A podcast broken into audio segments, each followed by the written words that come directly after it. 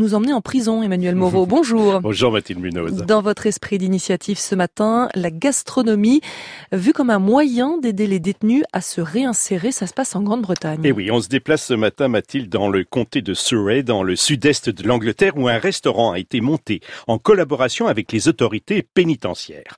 Alberto Crischi, chef cuisinier d'origine italienne, en est l'instigateur. Il pense que la cuisine peut être une solution pour aider les condamnés sortant de prison à trouver un emploi. Et ce restaurant s'appelle The Clink.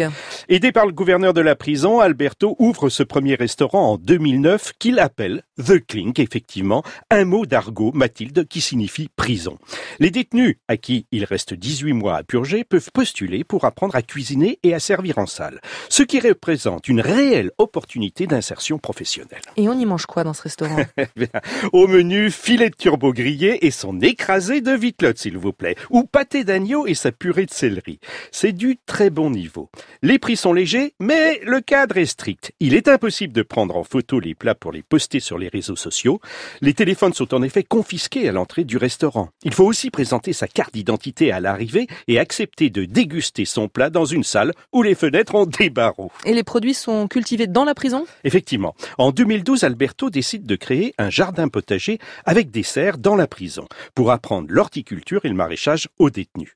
Les trois quarts des légumes et des herbes aromatiques servis au restaurant sont ainsi cultivés sur place. Et ce n'est pas tout, comme l'explique Emma Stocking de Spark News, l'agence des bonnes nouvelles. Et ce n'est pas tout, le restaurant se veut aussi circulaire. 50 tonnes de déchets organiques issus de la cuisine et des restes des convives sont ainsi compostés chaque année, tandis que 2500 litres d'huile de friture sont convertis en biocarburant pour faire fonctionner les véhicules de la prison. Et cette initiative a été reproduite dans d'autres prisons. Oui, c'est ainsi que The Clink est devenu Une chaîne gérée par une association.